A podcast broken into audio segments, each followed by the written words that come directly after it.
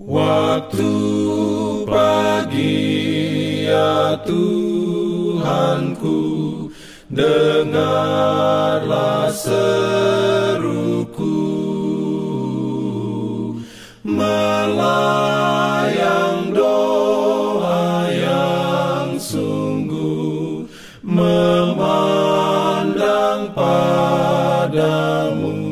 Selamat pagi pendengar Radio Advent Suara Pengharapan. Mari mendengarkan suara Tuhan melalui tulisan pena inspirasi Agama yang bersinar.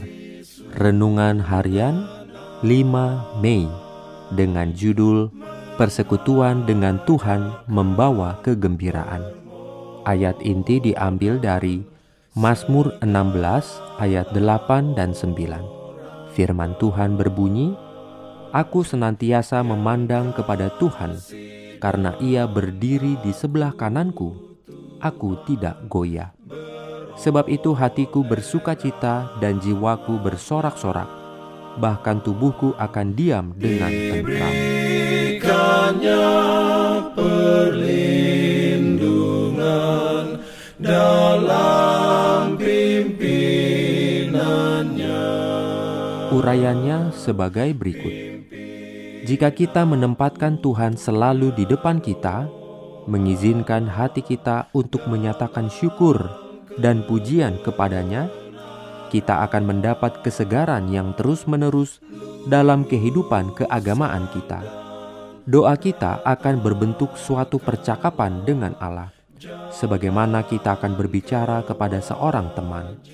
Ia akan memberitahukan rahasia-rahasianya kepada kita pribadi sering akan datang kepada kita suatu perasaan yang manis dan sukacita karena kehadiran Tuhan. Acap kali hati kita akan menyala di dalam, sementara Ia datang dekat untuk berhubungan dengan kita, sebagaimana dilakukannya dengan Henok. Bila mana ini yang sesungguhnya menjadi pengalaman umat Tuhan, dalam hidupnya akan terlihat kesederhanaan, kerendahan hati, kelemah lembutan, dan merasa diri rendah, yang menunjukkan kepada semua orang dengan siapa ia bergaul, bahwa ia pernah bersama Kristus dan telah belajar dari Dia. Bagi orang yang memiliki hal-hal itu, agama yang dari Kristus akan menyatakan dirinya sebagai sesuatu yang menghidupkan, prinsip yang meresap, bekerja, dan berkerohanian yang teguh akan nyata kesegaran dan kuasa serta kegembiraan dari kemudaan yang langgeng. Hati yang menerima firman Allah tidak seperti kolam air yang menguap, bukan seperti tangki air yang pecah yang membocorkan harta yang di dalamnya.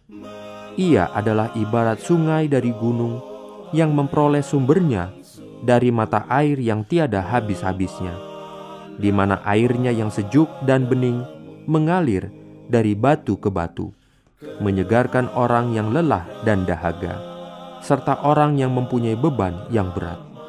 Pengalaman ini memberikan setiap guru kebenaran syarat yang akan menjadikan dia seorang wakil Kristus. Roh pengajaran Kristus akan memberikan suatu tenaga dan petunjuk kepada perhubungannya dan kepada doanya.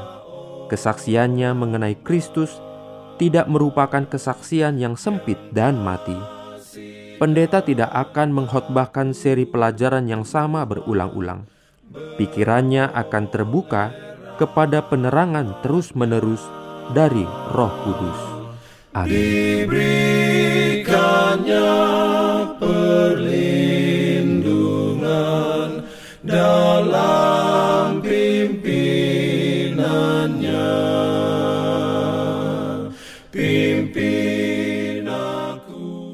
Jangan lupa untuk melanjutkan bacaan Alkitab sedunia. Percayalah kepada nabi-nabinya yang untuk hari ini melanjutkan dari buku Ayub pasal 41. Selamat beraktivitas hari ini. Tuhan memberkati kita semua. Jalan kewajiban, jalan keselamatan